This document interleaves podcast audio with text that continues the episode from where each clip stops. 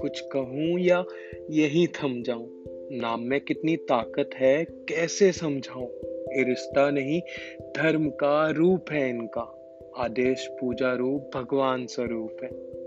जो माँ बोलकर नादान से लबों पे खुशी आई थी, पिताजी बोल सको इतनी, समझ कहाँ आई थी? बनाने वाले ने भी इसकी यही रीत बनाई थी। संस्कारों की बारी, नादानियों के बाद ही आई थी। बेहद प्यार था इन्हें, कभी जताना नहीं आया। मैं टूट ना जाऊँ तो कभी रोना ही ना सिखाया। हर हार पर मुझे फिर से मौका देकर समझाया। सूरज की तरह जलकर हमें चाँद की तरह चमकाया। शायद एक दौर था जब वक्त नहीं दे पाए थे। हमें अपना सब कुछ देकर साथ नहीं दे पाए थे।